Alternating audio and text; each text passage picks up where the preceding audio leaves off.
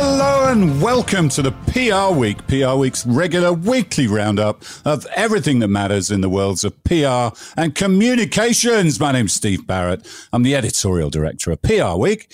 Gonna guide you gently through another show, another busy week, Frank, on the content farm. But um, yeah, what have you been? I've been well. It's been a busy week and a busy day today uh, with a bunch of stores happening as Yeah. well. So yeah, that's Now, the way be- we like it. You're between marathons, right? You did Yes, Berlin and then you're gearing up for New York. So Yeah. how's the training coming and Uh, how's, how's the injuries? Knock on multiple. Uh, no, knock on wood. It's going okay. So Looking Yes, forward to you. handing a bottle of water you to you at the bottom of our street in uh, Brooklyn. yes, once you once year. you hit the downhill off of uh, Lafayette Avenue. Yeah. So Yeah, exactly. Yes. So we'll be chatting to Frank about a bunch of uh, topical issues, including influencers like uh, Travis Kelce and uh, Mr. Beast and uh, the Pizza Hut, Pizza Hut Girl Math campaign. Lots of uh, interesting stuff going on in that space. We'll tackle the IPG Q3 numbers, talk about PRSA New York and an email statements that they've had to uh, amend twice. We'll talk about gun violence prevention, um, important work there, and some big executive changes at Edelman. But first of all, here's our guest. Great guest this week. It's Jim O'Leary, who's CEO of North America for the Weber Shandwick Collective. Jim, welcome to the show. How are you doing? Hey, Steve. Hey, Frank. Thanks for having me, gentlemen. Excited to be here. Calling in from Chicago, but coming into town tomorrow for the 40 under 40. So we're looking forward to see you, seeing you in person then. Indeed, 40 under 40 tomorrow night. Gabby Sagers, a big shout out to her. Yeah, looking forward to um, honouring her and the other honorees. It's going to be a great night. Always a brilliant night, that one. And Jim, you were a 40 under 40 honoree way back. Well, not that far back, actually, 2014. And you're on our um, 40 under 40 family tree that we produced for the 25th anniversary. So you and a bunch of alums, a very famous bunch of people on that uh, family tree that have gone on to great things. Was that a big moment in your career, being honoured like that? I saw that. Yeah, love it. Uh, 10 years ago now, I guess. It makes, uh, you know, the time the time has gone by quite quickly, Steve. Um, but yeah, I'm excited to, to spend some time with uh, Gabby and all of the uh, honorees tomorrow night. Yeah. Now, listen, you t- you joined um, Weber in January, I think, after um, a reasonably long career at Edelman, 15 years. And I mean, since you joined, I don't know if this is a, just a coincidence, but the numbers seem to be going up and up and up. So that's all your all your work, is it? Tell us tell us how it's been for the first nine months at Weber. Yeah, absolutely, and and yes, we we're certainly having a, a solid year. Um, I think you know I've been around. I guess you said nine months now. It's been great. I did, a, as you would expect, I did my first 100 days listening tour. I traveled around, you know, more than a dozen offices, met the team, tons of our clients, and uh, it was great. I mean, as you'd expect um, from a company that works with you know about half of the Fortune 500. I met a lot of talented people, saw the impressive, uh, you know, probably most impressive client roster I've ever seen, strong client relationships, breadth of capability, uh, really impressive culture here. People here for each other in tough times, like I think, you know, we're in so often these days. And then, you know, then there's the work. And, uh, not only the most awarded uh, agency at Cannes, I think of our of our competitive set, but also um, certainly on the PR Week Award circuit with some of our work, uh, particularly the ancestry work that I think just won quite recently That's at the right, Purpose yeah. Awards, if I recall correctly, Steve. You were there in person to pick it up. Well, sort of. But anyway, we won't go into that. Indeed. Well, you know, after uh, the prior year where I didn't get to spend too much time on stage, I really wanted uh, to make an impression this year. Um, it was lovely. now, having gone from the, Weber and Edelman are the two biggest PR firms in the world. So, having gone from one to the other, can you sort of say what are the, obviously both fantastic agencies? What are the differences between them? You know, and what are the similarities? How have you seen that change? One's a holding company firm, one's resolutely independent, as we know. But talk talk us through that a little bit. Yeah, I mean, you know, I think that there are great people at both firms, and I certainly enjoyed and learned a lot during my 15 years at Edelman. Um, when I think about where we are right now here at Weber Shandwick, and I think about you know the momentum that we have and all of the new talent that we've been bringing in, and the new talent that we've been elevating from within. you know, and where things going, uh, things are going from a marketplace perspective, um, you know, I'm really bullish, right? And I think we've talked about this a lot. Um, but you know, for those who are less familiar, our strategy right now here at Weber is really focused on kind of three primary things in North America where we're driving focused on driving growth. And they're all connected to the trends that we talk about every single day. Right? There's first on the corporate affairs side, which is an area we're certainly doubling down in. You know, you've heard me talk about on uh, probably endless occasion at this point uh, how there's um, you know mo- because of the increased level of challenge that exists in the world. I think that you know the role of a head of corporate affairs and the role of corporate affairs function is more important than it's arguably ever been. Um, so that's one area that we're certainly prioritizing our growth in. Second is, is of course, health. Uh, and you know, spotlight that uh, was placed on health that came along with the pandemic certainly hasn't gone away. I think when I uh, I'm really thrilled about um, the health portfolio that we have here at Weber Shandwick. I mean, it's the largest, certainly, uh, portfolio of climate, uh, pharma clients I think in the industry. Roughly two thirds of top pharma we're working for these days, and so for that, for us, it's more about building on that momentum and then the third pillar of our strategy is around brand, right? And you know that we're so focused always on work that makes impact. And of course, we don't mind winning those awards like we did at Cannes or like we do at PR Week. Um, and so our strategy on that front is also continuing to build on that success. Yeah, you neatly sidetracked that question. Well done. Um, but uh, uh, yes, certainly um, some big um, priorities. And on the health pharma front, you've won some nice work. IPG won some nice work for Pfizer, didn't it, earlier this year? But I think Weber's picked up a bunch of that in terms of the PR side and not just the product PR stuff. Yeah, absolutely. We're, I mean, we're thrilled with the Pfizer um, win and, and all the work that we've been doing on that front. It's really interesting, and at some point we should talk about it in more depth. But like the work, especially that we're doing here at the kind of nexus of creative and, and technology, um, you know, really proud of. Also, I'm sure you've seen or we've talked about in the past, probably some of the work that we're doing on the public health front. Um, for uh, the CDC. Really, really impressive work there. I mean, in general, I do. Um, I, am really, really pleased with you know what I have found in terms of the, what we're um, the work that we're doing on, on the health front here at Weber Shandwick. And and frankly, our strategy, which we can talk about, you know, later on in this podcast, I'm sure, about what we're going to do going forward. Because, you know, um, some kind of building on the success we've had on the pharma side, we do have a, a, very strong focus now of continuing to diversify into other emerging growth areas that are more around corporate health, public health, health policy, health tech, and a number of areas like that.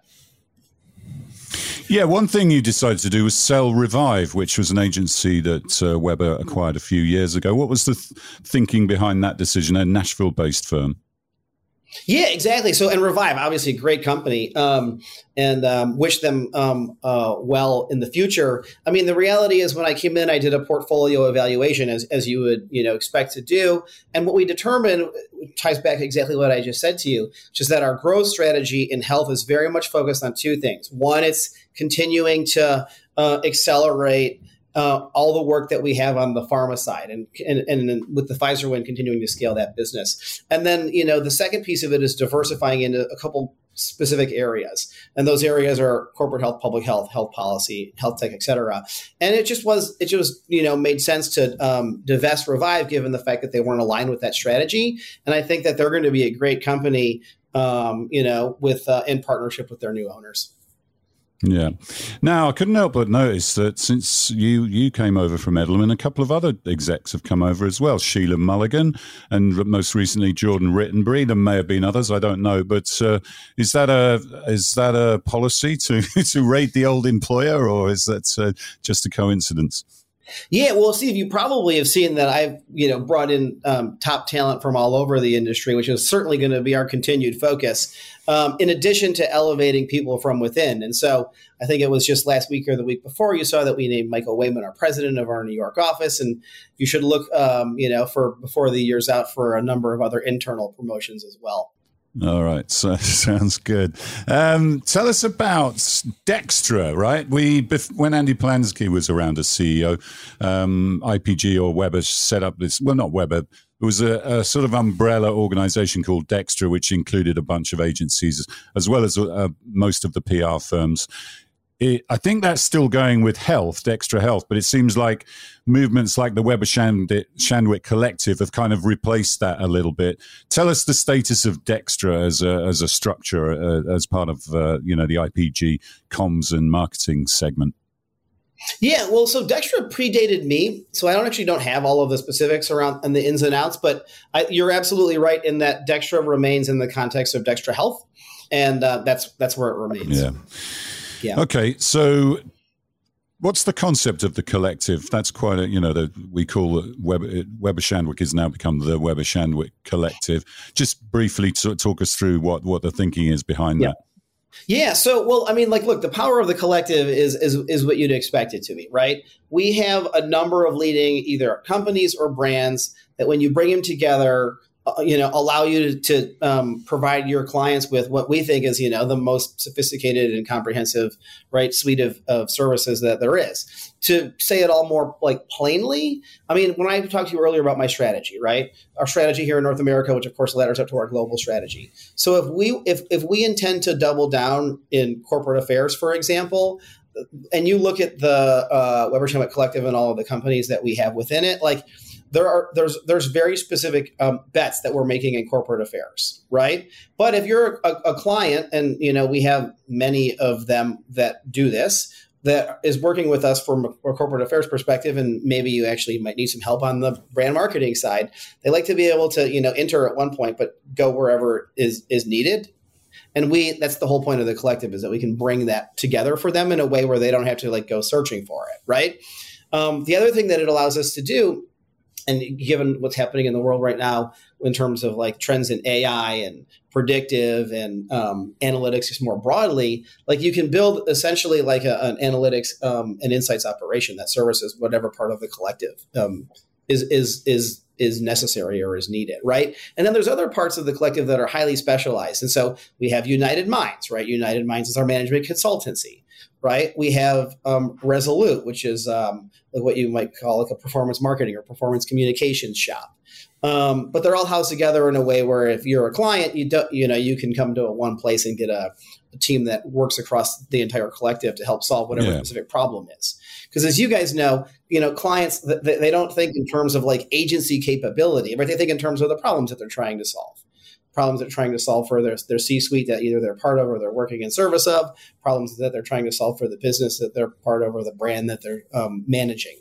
And so that's, you know, that's essentially the thinking behind the collective. Yeah, you mentioned AI and you've got an interesting partnership with a company. I think it's called Blackbird. Is that correct? Yeah, we do. But just tell us about your attitude to AI and, you know, everybody's talking about the concepts. It, it's good to see actual real things happening. Which when we, when you did a presentation, I think at a crisis event with Blackbird, that seemed like real hardcore work that's going on. You know, and is using the technology and is leading in it. So talk us talk us through the sort of uh, attitude to AI in terms of doing stuff now, but also conceptually uh, in the future, how it might change things.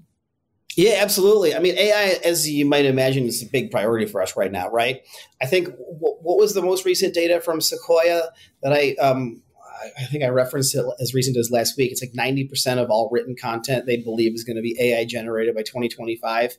I, I don't know if that's actually going to be the case or not, but I do know that certainly we're seeing a much broader focus on, um, you know, our clients asking us what to do um, in this space, how to leverage AI for, uh, automation or how to leverage AI to do things that were previously impossible. From our perspective, there's probably like three main areas that we are doing work that is very embedded with AI. First is through the partnership with Blackbird AI, of course, right? Blackbird AI, we work together um, to address mis and disinformation. And this is a place where, if you think about it as like narrative AI, which is what I like to call it, probably oversimplification, um, you can do things that you know you previously couldn't do um, particularly around tracking and um, and, and, having uh, and, and, understanding um, around uh, disinformation narratives. This is a big, of course, topic this week with given what's sure, going on yeah. in the Middle East. Um, we also have another partnership actually with S and P Global, where we use in partnership with them AI to directly link reputational outcomes with shareholder value. That's really interesting. And then the third place that um, we're using AI is more on like the creative tech side, um, which where we're using AI to predictively identify cultural narratives It's really interesting too. I think, though, to be honest, like we're all just we're just scratching the surface of what's possible here, right? And so uh, I'm quite excited to see what you know what what um, where, where where we go from here. There's also an entirely slightly overlooked piece that was maybe more of the conversation last year, which is around predictive intelligence, PI, right? And so it's like everyone's talking about AI and they kind of overlook or have forgotten about the fact that PI, predictive intelligence, is where there is already a, a large body of work that, that is being done in our space um, for clients. And so we have, you know, a number of clients that have come to us for, you know, a, a, lot of work that is much more predictive in nature. And of course, there's an overlap between that and, and AI, especially if, you know, there's like, um, but um, in general, I, I, do feel like there's still continued momentum around predictive that um, is largely untapped too. Yeah. So that, that'll be a big focus in the next 12 months. But just to, to finish this segment, tell us what else is on your um, to do list. Now you've done your 100 days. Now you're really into it. You've got uh, sort of real vision for the business and, and what you want to do with it. So talk us through that. Yeah, absolutely. So we, we, talked about the first 100 days, talked about how I've reorganized the leadership team in North America. We've honed in the strategy around, you know, the pillars that I mentioned earlier. We've got a serious amount of momentum when it comes to the wins. Talked about, you know, Pfizer, of course, but alongside that, big one recently with Dollar Shave Club, Unilever, of course, CDC, big win with Case this year. And when it comes to you know the the Q4 and then heading into next fiscal, I'll say I'm very bullish. I expect um, it to be a continued year of transformation, and our ambition is to be number one here in North America, right? And so, how are we going to do that? Well, we're going to continue bolstering our leadership ranks with you know top talent from within and uh, from the outside. We're going to continue to drive growth around those areas, and I'll tell you a little bit how in a minute. And then we're going to like underpin a lot of that by applying new technology in areas like AI, as we already talked about. With the pillars, with the strategy, corporate affairs, like this is an area where we're transforming our corporate affairs practice to meet the moment, right? And in the past, we've had a lot of discussion around the fact that corporate affairs, I believe, is arguably playing a more material role in the success of CEOs, C suites, boards than ever before. I think this is, of course, driven by the fact that you know companies are dealing with any number of issues on a near daily or weekly basis that are more complex than they've ever been or as complex as they've ever been. Um, expectations continue to be really high from a wider variety of stakeholders, of course, right? And in this space, we're doing a couple of things that you'll you'll hear more about from us this year. Um, one, we're bringing in, and we've already um, brought in the majority of these, but you know, probably sometime around January timeframe, maybe we'll make an announcement around our senior advisors, of which we have uh, roughly thirty, and they're they're a part of our you know what we call business and society futures strategy, um, and they include top leaders from government and business and I think, you know, Ashley Etienne, who was um, most recently with me on a panel, Steve, you'll recall, she, of course, came from the Biden and Harris, um, right? I do recall that panel, Jim, yes. Right. And, and all of this is designed on the corporate affairs side. It was a great, to, great panel. The audience loved it. I saw that. I, I, I thought so. I'm glad to hear that, um, that you felt the same way. Um, and then, of course, all of this is designed on the corporate affairs side, right, to continue to allow – uh, our clients to have access to the top C-suite advisors from you know um, from within our um, our organization here at Weber.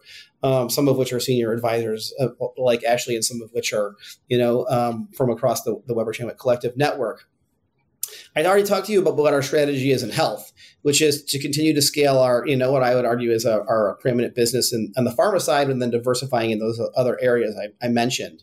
And then from a brand perspective, right, this is where I think many people know us for our brand business, clear area of strength for us. Um, arguably, consumer attention, all time premium, earning that attention perhaps harder than ever. I think you know you you you certainly know the work that we've done uh, for Skittles with Harry Styles or for you know, Pringles with caviar. I mean, a lot of this is right work that combines industry leading earned creative, sometimes with even AI, uh, earning cultural relevance, and then all of those things you know underpinned with the ambition that we have not just in ai but in a and i by that i mean analytics and insights which of course ai plays a large role in as does the fact that we have now built out you know what i, think is um, arguably one of the most sophisticated tech stacks designed specifically for our industry. Uh, all of these things together you know I, am quite bullish uh, for what we're going to be able to achieve next year uh, in terms of quality work, in terms of you know um, growth, um, and all of the rest. Good. Sounds good. We look forward to tracking that, Jim. Let's get into the topical subjects, Frank. It's a good segue, actually, with Jim talking about brand work there, because we've been covering a few campaigns recently where influence has played a massive part, and they're all for, you know, CPG brands. The first one was a case study for Campbell's Chunky, which kind of rode on the tails of this. Uh, Travis Kelce, Taylor Swift um, bubble, didn't it? And then uh, Mr. Beast gets his uniform on for the Tampa Bay Bucks, and then there was a, a Pizza Hut girl math campaign. So talk us through them, Frank. A, a bubble is one way of referring to it, and it's it's an interesting strategy here because the the Champions of Chunky campaign from Campbell's um, was actually a campaign that ran a number of months ago that they re-upped because of this uh, budding supposed romance between Travis Kelce and Taylor Swift, uh, and just how much this has taken off uh, online. So basically, they resurfaced some content they made for the Super Bowl last year when both of the uh, Kelce brothers were playing. One plays for the Chiefs and one plays for the Eagles um, when they were both playing in the Super Bowl. And they resurfaced this and sort of gave it a new twist. And um, amid all of the craze about this, uh, let's call it a possible relationship, um, it got more than a million more views on TikTok. Um, and it got good placements in GQ and the Kansas City Star, the Chiefs' local newspaper, People, and um, and Forbes, and a few others. So they really made hay out of something that was um, you know not new and it's interesting because you you tend to think of all of these campaigns as you know it has to be new to be valuable but they actually did a good job resurfacing this um, in terms of Mr. Beast, who uh, I'm told his real name is Jimmy Donaldson, uh, he was he was it was confusing to football fans and fans of his alike when he was in full uniform before the Tampa Bay Buccaneers game against the Atlanta Falcons on Sunday. Uh, and uh, there's not a lot of info about what's actually going on here, but um, the Buccaneers have signed have signed him to a sort of promotional deal. So again, you know, like you're saying, the power of influencers. Is he um, known to be a Bucks fan? No, he's actually a Carolina Panthers oh. fan, and they're in the same division, and so that's that's so controversial. That's, that could backfire, couldn't it? Yeah, course, the uh, Buccaneers owned by my favorite family, the Glazers. Yes, they they are. Yes, yes, they are. Uh, moving on to Pizza Hut. Also owns Manchester United, just yes. to put that in context. yes, moving on to Pizza Hut. Um, so they're getting in on a craze called girl math, and I want to be clear. I'm just an observer on on this concept of girl math and boy math, and I don't have any thoughts on it. But you are going to explain what they both mean. I'm going to do my best um, because I, uh, frankly, this is for a younger demographic than me. Um, we did ask some of the younger we, members. We team, did. We? we I I yeah, I put a sort of bat signal up for for Gen Zers to explain these things to me yesterday. So, girl math refers to calculations that we, again i want to uh, really preface this by saying this is this it's is not, not my point of view opinion this is this is not my point of view but it is it is uh, a social media trend that says girl math refers to calculations that women make throughout the day and generally involves planning and organization more than it involves actual math. Um, and Pizza Hut is embracing this by teaming up with Anna Sitar, who's a social media influencer who provides life advice and videos about lattes. So um, the concept is that the $7 deal lovers menu is a deal so good that it is quote unquote basically free. And that is how the girl math works in this case. Uh, the campaign is a lot of fun, but uh, again, my disclaimer that this is not my point of view about math or gender roles. So, what's boy math? I'm not totally sure, but in my case, it's probably not being good at math uh, right. in the least bit. But um, I think it's it's uh, it, uh, so. I, it was explained to me yesterday by a colleague of ours, in that it it might involve washing a certain number of socks per week based on how many you know you're going to use or something like that. It seems slightly more utilitarian. And um, okay, yeah, good. I'm going to stop before I get in trouble. All right. So, Jim, all interesting campaigns, all, you know, with influence at the heart of them. Are these the sort of campaigns that are kind of replacing the traditional TV ad? And it's, and this is a, place where PR firms like Weber and others play and really can prosper. Is is that a fair summation, or is there more to it than that? I think there's more to it. I think, I mean, so you know, these campaigns, in my opinion, like these they're a bit different from each other, and so I think the the the first one is like a smart example, right, of a brand working its way into culture. Um, I think the second one, like I heard that it might have gotten a little bit of negative attention for not being fully organic, but that's still, you know, um, or authentic. Yeah. yeah. Um, but you know, I think it's still an example of of um, of what's possible.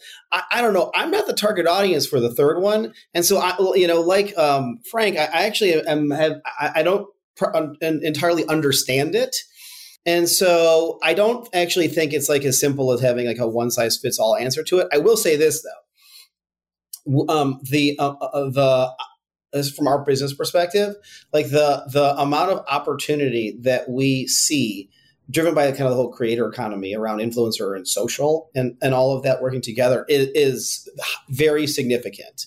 And uh, it's, it's actually a key aspect of our kind of our, our growth strategy as well that I didn't mention earlier, but I, I should have because it's that level of um, important.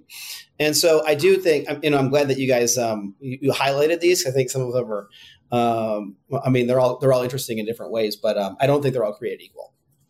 Yeah, for sure. But uh, certainly the the sort sort of work that you'll be doing for brands, um, and and you're you know picking up on those trends and memes and generational issues, and and taking money away from ad agencies, you know, which is well, which has traditionally been with ad agencies, and that's not to say that ad firms don't do social and earned and influence work because they do, and you know we see that in uh, in Cannes, don't we? So it's it's a new playing field. Basically, it's much more who's got the best idea and who can activate it in in the most effective manner. So yeah, interesting stuff, interesting case studies, all worth checking out on the site prweek.com. Yeah, Let's get well, into holding company. Yeah, go on. Sorry, I was just going to actually build on the point that you just made, which is like you know, what, I think one of the things that. Uh, it, that when you come out of like the typical Cannes season, that uh, you know the Cannes Lion season that you look at, that we are um, that we pay a lot of attention to certainly, and are, are very proud of is like the idea credits right? And so you talked about where the best idea comes from, the best idea winning. And I think you know most recently when we when we did you know have a number of idea credits as part of our overall um, you know strong showing at Cannes like that was one of the things we were most proud of for that re- exact reason. Yeah, yeah, absolutely. And it's I think I think PR firms need to stop concentrating so much on the PR lions and just competing across the board because they are they are just as capable of doing the work and are winning in the other categories. So yeah, um, that's, a, that's, a, good point. Let's get on to holding company numbers, Frank. IPG had its Q3s out this week, and they were good for PR, though maybe not great for the whole group. Yes, correct. Uh, so the Specialized Communications and Experiential Solutions Group, which includes the PR firms uh, Interpublic Group, which of course includes uh, the Weber Shandwick Collective and Golin and Current Global, DeVries, and RNC PMK, uh, posted 6.5% organic revenue increase in Q3 to uh, just over $371 million. It Also makes it IPG's fastest growing segment in the quarter. Um, so a a good quarter there, and and you have to contrast it to uh, the Omnicom numbers that were out, which um, showed a negative quarter in terms of organic revenue for the PR firms over there, uh, and so. As a trend, the holding company agency numbers are sort of all over the place right now, aren't they? Yeah, a little bit. Although you have to say Omnicom was up 12% in yes. the comparative quarter last year. So they had a much tougher comparative than IPG because that, they were up, um, I think it was uh, single digits in 2022. So you have to bear that in mind. Mm-hmm. But even so, uh, it's still a good performance. And you have to note also that IPG was down 0.4% overall in revenues. Um, so that that's not massively positive um, in terms of the group performance. Jim, you're coming into this from an independent agency. Now you're at a holding company, so you have the quarterly numbers. I'm guessing. I don't know how much you. You tell us how much is that? Does that loom on you in terms of performance, and how much? What do you read into those specific numbers from this quarter, Q3? Obviously we're thrilled that you know PR is up uh, and that we have you know play a, a, a very significant role in that. Um, so and and of course as um, North America because given that we're you know roughly 70% of Weber Shandwick's revenue, like we're thrilled that we're able to contribute to Re- Weber Shandwick's contribution and Weber Shandwick's able to contribute to the overall right IPG contribution. So I think that's great. I mean, the reality is um, that you know public or private, everyone pays attention to how their performance is, and so uh, I don't think that I, that that's significantly different. Um, I, I do think that um, overall, though, uh, you know, given where things are right now for Q4, I'm I'm uh, happy, and obviously we're, we're quite proud of our contribution. I would say as we look into you know the remainder of this year, heading into next, I'm overall quite bullish for our contribution. Yeah, if we were looking at some of the other big companies reporting this week, and some of them have really good, really positive results, positive numbers. Even GM, which is having obviously issues with uh, labor relations. What do you feel for the overall economy? Right, it's it's been very difficult to call because everyone was expecting a recession that never arrived, but it is very uncertain. There's obviously loads of geopolitical stuff going on. There's still inflation yeah. issues. How? What are you thinking about the overall economy and, and what we're heading into? Yeah, I think you know. I think that everyone. I mean, so I think that everyone felt like the recessionary environment that we've been in for a while might turn actually into a recession, and because it hasn't, it is. Um, it's just continuing to linger. And so I'm certainly uh, looking forward to the day that it abates and that some of the, the um, particularly maybe marketing dollars in certain sectors, um, that the uh, the faucet that has been turned down, not off but down, turns back on, because uh, that's going to obviously benefit um, right all of us. Um, yeah, and certainly especially the brand work. Right, exactly.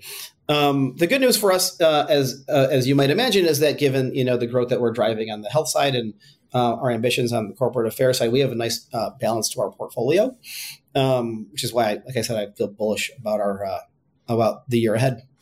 Yeah, definitely. Okay, so let's move on to the situation in Israel and um, Gaza. Um, ho- horrific scene still there, and um, we we don't know what's going to happen next. But it's been difficult for corporations to respond and um, find the right words. I think, and um, I know a lot of work has been done internally and um, making sure that the, employee engagement is top of mind. But the PRSA New York seems to have had particular trouble with the words it was using, Frank, which caused it to have to revise an email it sent out twice. To, to talk us through that. Yeah. Um, they've had a lot of trouble hitting the right notes on this, and uh, as you mentioned, they have had to twice revise uh, an initial statement they put out about the conflict in the Middle East. Now, they originally had a statement that was more of a full-throated support of Israel that um, that they put out after the terrorist attacks that happened uh, there by Hamas uh, earlier this month.